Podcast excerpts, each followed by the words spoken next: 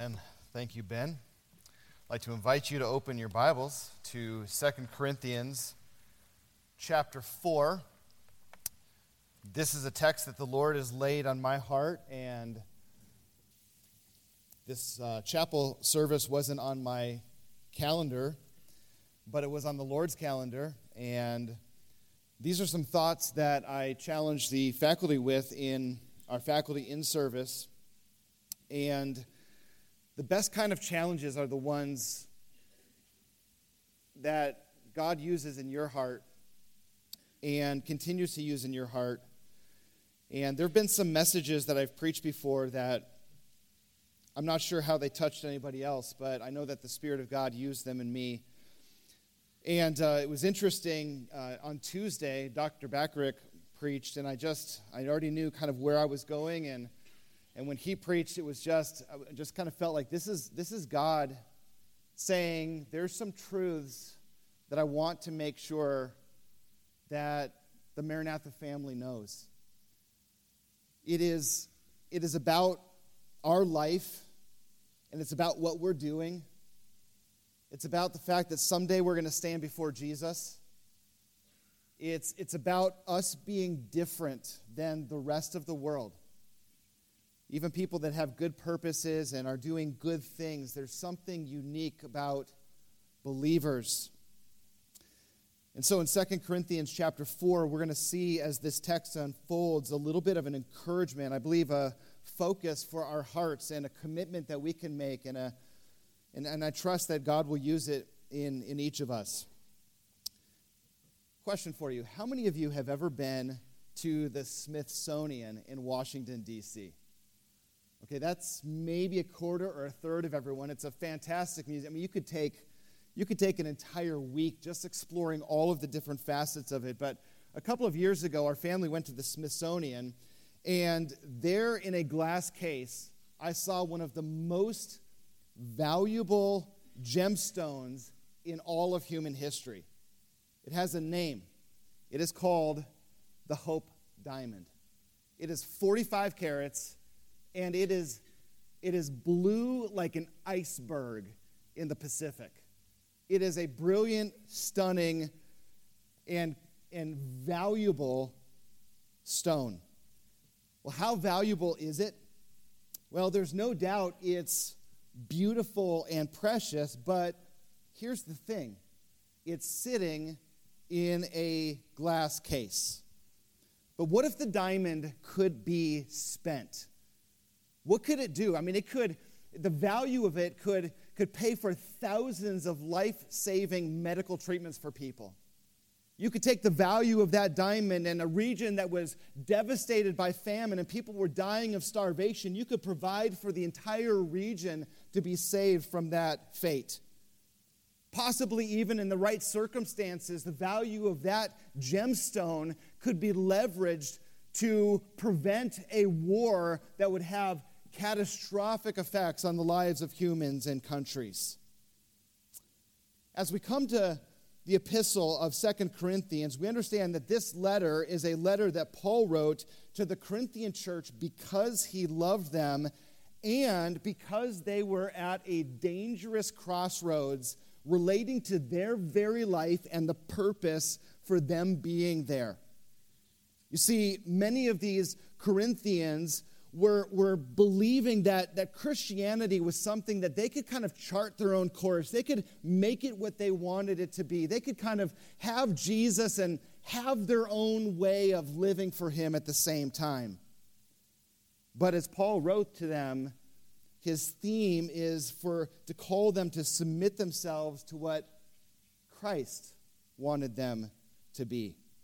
In chapters 3 and 4, as Paul is kind of defending his ministry, he shares his new covenant ministry and his purpose for the gospel, and, and it's all about ministry. But when he gets to chapter 4, beginning of verse 7, he tells his testimony in a broader sense, and he invites every one of the Corinthians to possess the same way of thinking and the same priorities that he had in his mission for Christ.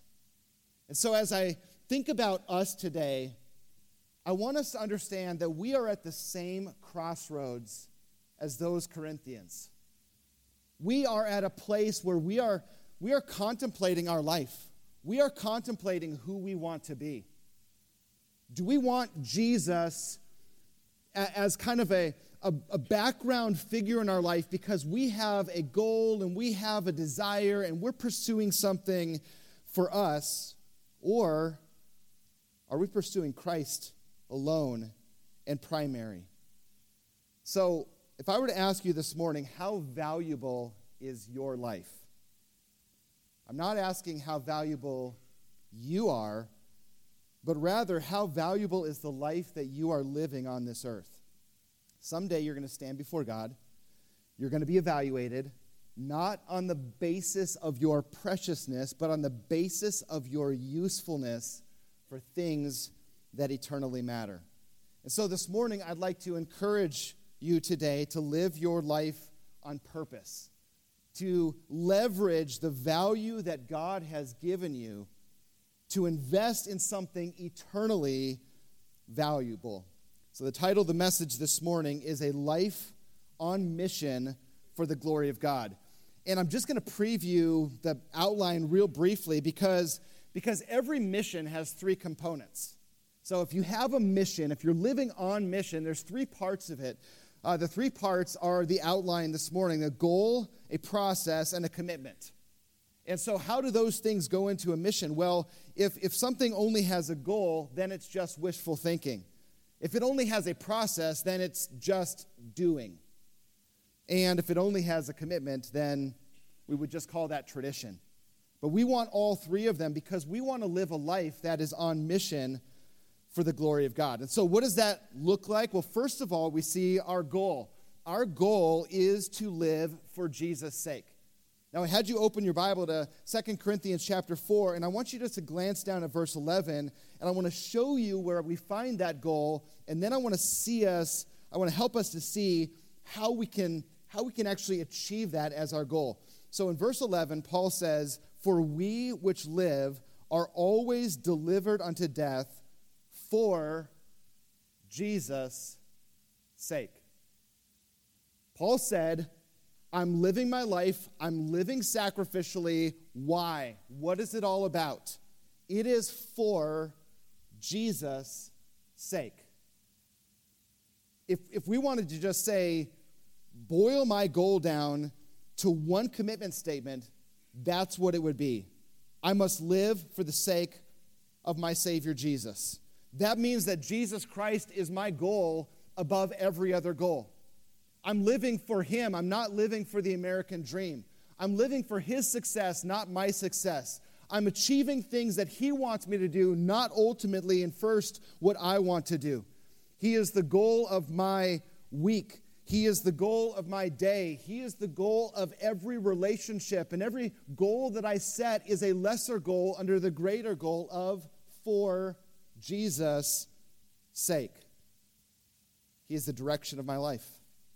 And so we, we can look at scripture for a simple illustration of this. And so you, you, you graduate from Maranatha, you get employed, you go to work, and you're doing a great job, and your boss says, Hey, you're working hard, and I can trust you, and all. And you ask yourself the question, Why am I working hard? Why do I show up every day? Why do I do quality work? And the answer there determines whether or not you're living for the goal of Jesus. Colossians 3:23, Paul tells us our perspective. He says, "And whatever you do, do it heartily as to the Lord and not unto men." I'm not working hard, I'm not doing quality work for the sake of what my boss will say or for the sake of what how it will affect my fellow employees or even the good that it might bring to to our customers. It's first and foremost unto the Lord. That sounds really great to live for Jesus' sake, but but there's something to it. There's, there's got to be some, some process about how we make that happen, about how we live that out. Uh, how do we make living for Jesus' sake our goal? And, and I want to draw your attention back to verse 7. And, and this is kind of where Paul begins building this perspective. We need to remember our gospel identity. Like, who are we? We kind of talked about our value at the beginning, and And we see in verse 7 but we have this treasure in earthen vessels, that the excellency of the power may be of God and not of us. And so in that verse, we find our gospel identity. And, and it's a little bit of a different way of thinking about gospel identity than maybe we've considered it before. Christians like to talk about my identity is in Christ and my identity is the gospel. And if we're not careful, what it means is I think that I'm pretty awesome. I mean, I was okay, and then I got Jesus, and now I'm a princess, and now I'm a king, and now I'm, you know, I'm awesome because, you know, my identity is in Christ. And, and somehow we've kind of switched something around there. And, and, and in this passage, Paul completely changes that around. And I want you to notice this. He says in verse 7 that we have this treasure of the gospel in earthen vessels, that the excellency of the power may be of God and not of us. The gospel is the treasure. The gospel is your treasure. Who are you? You are not even a cool treasure chest. You are a clay pot A clay pot was the common household vessel back in Paul's day. It would be kind of like us today saying that we have the treasure of the gospel in microwavable Rubbermaid containers. That's you. Maybe it's got some spaghetti stains on it from the last time you microwaved spaghetti. How many of you are like, wow, that sounds glamorous? Yes, that's who. But, but okay, now you might be thinking, okay, Dr. Brock, I thought I was a princess a moment ago. Now you're telling me I'm a piece of plastic hardware? That sounds like I'm not very valuable. And I, and I want you to notice this full picture in verse 7. Paul says, listen, we have this treasure. The treasure of the gospel, we have it. You possess it. If you've come to Christ as your Savior, we have this treasure in earthen vessels that the excellency of the power may be of God and not of us. When you consider the entire package, the entire power of the Godhead resides in you. The valuable treasure of the gospel resides in you. The package is decidedly incredibly precious and incredibly valuable and incredibly powerful. And, and for us as Christians to understand that in that equation, it's really all about God and not really about me. That perspective will begin to change your goal. Because I'm not going to live my life for a Tupperware vessel, but I'm going to live my life for the treasure and who gave it to me and who empowers me. And so the point Paul is making is that, that we are not God's gift to the world. The gospel is God's gift to us to allow us to impact the world for his glory. We do this as the text continues in verse 8 and 9 by trusting in Christ's sufficiency. Man, if I'm nothing, if I'm just kind of this lowly thing and all of the power belongs to God, doesn't that make me vulnerable? No, we trust the sufficiency of Christ. Look at verses 8 and 9. Paul says, We are troubled on every side. That is speaking of pressure and hardship being upon us. Right now, some of you are feeling that big time you are feeling pressure and you are feeling frustration and you are you are feeling like like i don't know that i can keep doing this. I i, I feel like i'm at the end of myself and things are getting impossible. That is exactly what paul is communicating. But notice he says we are troubled on every side but yet not distressed. That word distressed means to be hemmed in so that there's no way out. And through the power of god in the gospel that we possess, there is no such thing as an impossible circumstance for us as believers. Our goal is Christ. That's what's true. It says we are perplexed. That is to be uncertain or anxious or in doubt. This speaks to the fact that there is going to be uncertainty in life, and it's going to be frustrating at times. And we may be uncertain but we're not in despair. That is utter despair. We don't give up. We don't we know that we know that there's there's something around the corner. We know that god is working. We're persecuted but not forsaken. So this is to be abandoned or isolated but we are not left alone so the world may do that, but God doesn't. We are cast down to suffer pain or injury, but not destroyed. We're not ruined. And Paul just gives us this quick list so that as we're thinking of ourselves as these, these simple clay vessels with the treasure of the gospel within us, that we understand that that's actually a really, really secure place to be. So, how can we make living for Jesus' sake our goal? We We've got to remember our gospel identity and trust Christ's sufficiency. And, and in that, we can choose to live sacrificially for Christ's testimony. Verses 10 and 11 is where he kind of brings this goal to the forefront. He says, Always bearing about in the body the dying of the Lord Jesus, that the life also of Jesus might be made manifest in our body. For we which live, are always delivered to death for Jesus' sake, that the life also of Jesus might be made manifest in our mortal flesh. And so, Paul gives this metaphor of dying, of being delivered to death. All of us know that Jesus died on the cross for our sins.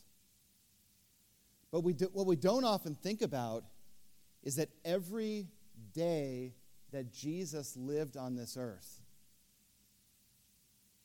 he was dying. He was sacrificing, he was giving away, he was setting aside because he had a goal. He had a purpose. He had a mission. Jesus didn't he didn't pursue the Judean dream until the moment where he had to sacrifice his life. His entire life was devoted to his mission to ransom you and me. And when the Apostle Paul gives his testimony and calls us to the same perspective, he calls us to live a life of dying. To live a life that is not just, okay, maybe I'll give a little bit to the Lord, or maybe I'll do a little something for Him, or maybe there will be a moment where I have to choose Jesus and it will cost me everything. But, but really, it's, it's not, you know, that day will come and I'm just kind of do my thing and live my life and try to be successful and try to get what I can get while I can get it. And that's distinctly not what this goal is all about. Being delivered to death is the price of living for Jesus' sake. It's the sacrifice of our own life in order to follow the example of Jesus' sacrificial life. It means that we live for Him, knowing that we will face trouble, knowing that we will face uncertainty and opposition. But because our goal is Jesus, our goal is not to avoid that stuff.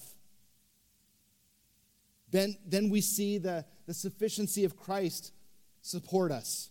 In verse 11, uh, Paul tells us that, that this goal that the life also of Jesus might be made manifest in our body. And so, this, this whole process of living for Jesus' sake is about, about making Jesus look beautiful.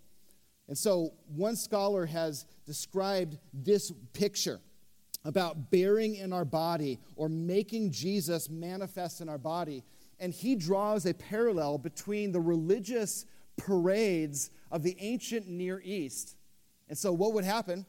Is a pagan deity.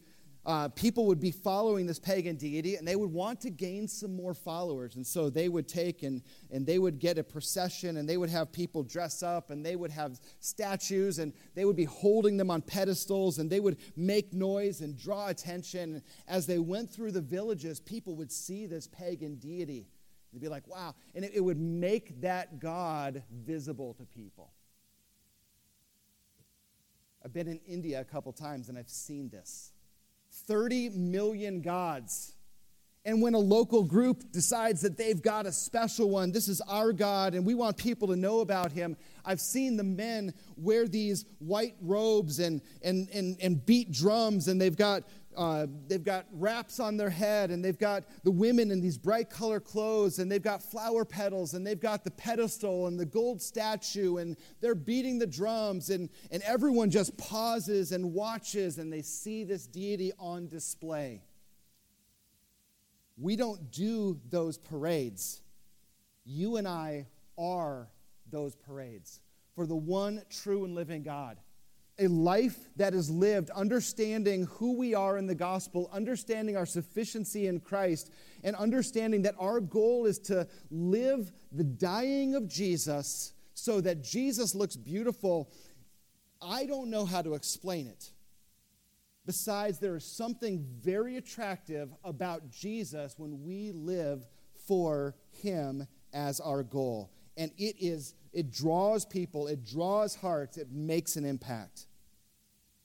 So that is our goal to live for Jesus' sake. But we're trying to live a life on mission. And, and sometimes it's like, okay, I've got this goal, but remember, if we don't have a process, it's just wishful thinking.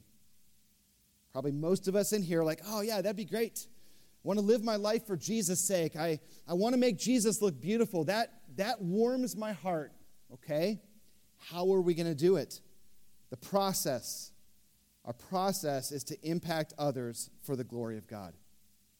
This is Paul's testimony. He's going to be sharing it with us. And so we should be living sacrificially to be truly manifesting the life of Jesus but, but here's the thing this is not just living with hardship and difficulty. This is living with the hardship and difficulty that comes by living on mission for Christ. What is the mission of Jesus today? Like, like what is Jesus all about today? Well, Jesus, before he ascended to heaven, he gave some instructions. He said, I'm going away, but my spirit is going to come. And, and, he, and he prophesied the church, I will build my church, and the gates of hell will not prevail against it. And then he, he called his disciples to go into the world and, and preach the gospel and baptize people and to teach them his ways. And he established the church by giving the Spirit. And, and so the church today is literally the body of Christ every one of you, as members of a local assembly and as part of the body of Christ, are representatives of Jesus uh, collectively with the, with the body of Christ. We are his hands and we are his feet and we are his, uh, we are his voice that goes out to the world and, and we are his eyes as we see the needs around us. And, and we have a mission to make and mature disciples, to impact people for eternity. Look at verse 12. Paul says this, and this is this is kind of why he was sacrificing. This is why this is what it means to follow the dying of Christ. He says in verse 12, "So then death worketh in us, but life in you." Paul said, "My mission, Corinthians, is you." Why am I suffering? Why am I sacrificing? Why am I dying daily? My goal is Jesus' sake, but you are how I carry that out. For Jesus' sake is about working life in others. Question for you this morning How are you impacting other people? How are you intentionally investing your time, your effort, your words, your gifts, your encouragement, your prayer in other people? Is your life about you? Or is it for Jesus' sake? And if it's for Jesus' sake, then the mission of Jesus to seek and to save the lost and to, to not be served, but to be a servant, that should be part of your mission. And, and you're like, okay, and, and Paul is, is like as he's teaching this is this is not complicated, but I think there's something within us that resists it. And so in verse 13, he's going to build some arguments here. And, and he says in verse 13, He says, And since we have the same spirit of faith, according to what is written, and then he quotes the psalmist from Psalm 116. He says, I believe and therefore I spoke. He says, We also believe and therefore speak. This is a very simple argument. Paul says that in the Psalms, the psalmist said, I believe, therefore I spoke. And so Paul says, okay, so what I'm doing is I'm looking at the opportunities that God has given me with people to speak truth to them. And I know that this is what God wants me to do. And so I do it. I believe. I believe and I speak. I believe and I serve. I believe that this is what God wants for me. So, with God's strength and by His grace, I invest in it. And so, right now, you might be thinking to yourself, I don't know that I'm impacting a whole lot of people. And so, just consider what it is that God has given you in the gospel. Consider the resources and the gifts and the opportunities that you, you have. And by faith, do it make an impact. And by the way, we're not the ones that ultimately make it, it's God's grace in us. And so this requires something. This requires a bigger, more eternal picture. Paul continues in verse 14. He says, Knowing that he which raised up the Lord Jesus shall raise us up also by Jesus and shall present us with you. Do you have any difficult people in your life? people that at times when you see their face, you wish you didn't see their face. Or you kind of intentionally avoid them, or perhaps it's a person you're in contact with and they're just a constant thorn in your side.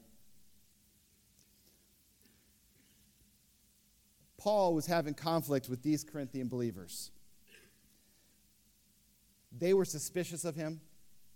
They questioned his motives. They questioned the fact that, that he seemed a little bit too bold at times, and, but, but he was maybe being a hypocrite because he wasn't really that bold. They were eager to move beyond his influence. In fact, we understand from the context of this letter that they had found some people who are termed super apostles. And they're like, Paul, you're just an ordinary apostle. Your time is done. We're moving past you. We found these more eminent apostles for us to follow. They are experts. They're telling us things that are even more significant than what you told us and they are in the process of dismissing him, criticizing him, gossiping about him, and rejecting him. How do you minister to somebody like that? I don't know about you, but I, I'd be ready to say, I'm not sure I need this kind of drama in my life. If you don't want me, if you don't want me, you know what? You can live without me. I'm moving on to some people that are going to be more responsive. But here's what Paul said He said, I know something about you, I know something about the big picture. He says, knowing that he which raised up the Lord Jesus shall raise us up also by Jesus and shall present us with you. Paul said, Someday I'm going to stand before Jesus with you. And I can't think of your face today. I, I need to think of your face then. I need to think of you as a precious person that I have an opportunity to impact, that I have an opportunity to speak life into. And, and you may not want to hear it, but I'm seeing something different. I'm seeing that future day when I can make an impact and God can be glorified. And he just kind of puts it all together in verse 15. Notice he says, he says, For all things are for your sakes, that the abundant grace might, through the thanksgiving of many, redound to the glory of God. I'm doing this for Jesus' sake and for you, and I trust His grace. And I believe that His grace works in you. It's going to have an effect in you and beyond you. And I believe that you're going to be thanking Him for this very thing. But ultimately, God is going to be glorified with this. This is about the glory of God. Our mission is about the glory of God. So, the goal of life on mission is Jesus' sake. The process is to impact others for the glory of God. But this is not enough. This is not a mission for a month or a mission for a year or a mission for most of my life until I retire and then I live for myself for the last decade. This is why each of these things need to move into a commitment, not to give up. So, our goal is Jesus' sake. Our process is to impact others, and our commitment is not to give up. Paul briefly says this in verse 16. He says, For which cause we faint not. We don't grow weary. We don't become discouraged. We don't lose motivation. We don't give up because a life on mission is experiencing divine exchange. I want you to notice this. He says, For which cause we faint not, but though our outward man perish, yet the inward man is renewed day by day. This is just a simple expression that Paul says that you are going to feel like you are losing you're losing maybe some success. You're losing maybe some prestige. You're losing some opportunities. You're losing some money. You're losing some years, good years of your life. Your outward man is perishing. He admits that. And then he says, Yet the inward man is renewed day by day. And the perspective is this as we sacrifice, as we bear in our body the dying of the Lord Jesus because we're living a life on mission for the glory of God there's no such thing as losing anything. You're just exchanging something you could never keep to gain what you will never lose. There is an immediate exchange where, whereby you can sense that, that I may, in a sense, be losing, but I'm gaining, and God's grace and God's strength and God's glory are present. Verse 17, it puts this in perspective our light affliction which is but for a moment, worketh for us a far more and exceeding and eternal weight of glory. Our affliction is light, our affliction is temporary, but God's glory is weighty, God's glory is eternal. In other words, the exchange isn't just about this life, it's about the life to come. It's about both. Our inner man is being renewed day by day. We have strength that we don't know where it came from. We have joy that we cannot explain. We have purpose, we have strength, we have security. All of that is the inward man being renewed. And this takes a commitment to God's perspective because we don't always see it like this. Chances are every one of us have heard these words from our dad at some point in our life. You know, you come home and and you're you know and, and you you're, you're saying oh my friends are such and such and they're doing this thing and and and your your dad looks at you and he says we don't do that in our home. We don't say that in our home. That's not something that is appropriate for us. And I want you to notice in verse 18 because Paul gets to the end of this admonition and he says essentially the same thing about the family of God. He says, While we look not at the things which are seen, but at the things which are not seen. For the things which are seen are temporal, but the things which are not seen are eternal. And so that brings the perspective into place that, that as we look with normal eyes, as we think with normal minds, it's not going to make a whole lot of sense. But we don't think that way. We don't use those eyes. We use the eyes of faith and we think in line with the mind of Christ.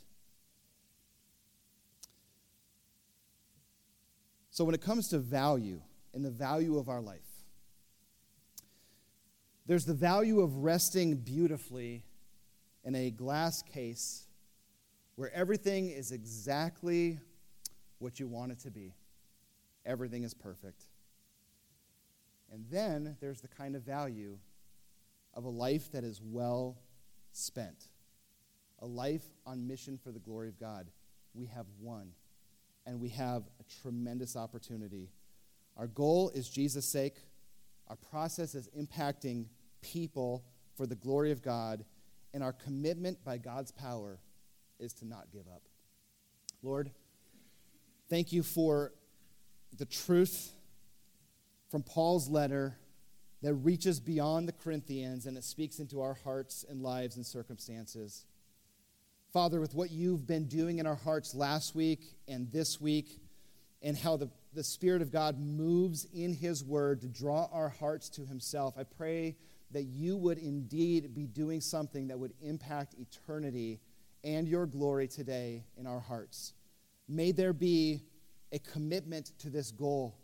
May there be a desire for this process, and may there be a perspective that says that this is about the big picture of what you are doing and your glory and eternity, not just the things that can be seen. Father, I pray by faith that you would grow us into the image of Christ and use us in a way that would truly impact eternity and your glory. And we ask this in Christ's precious name. Amen.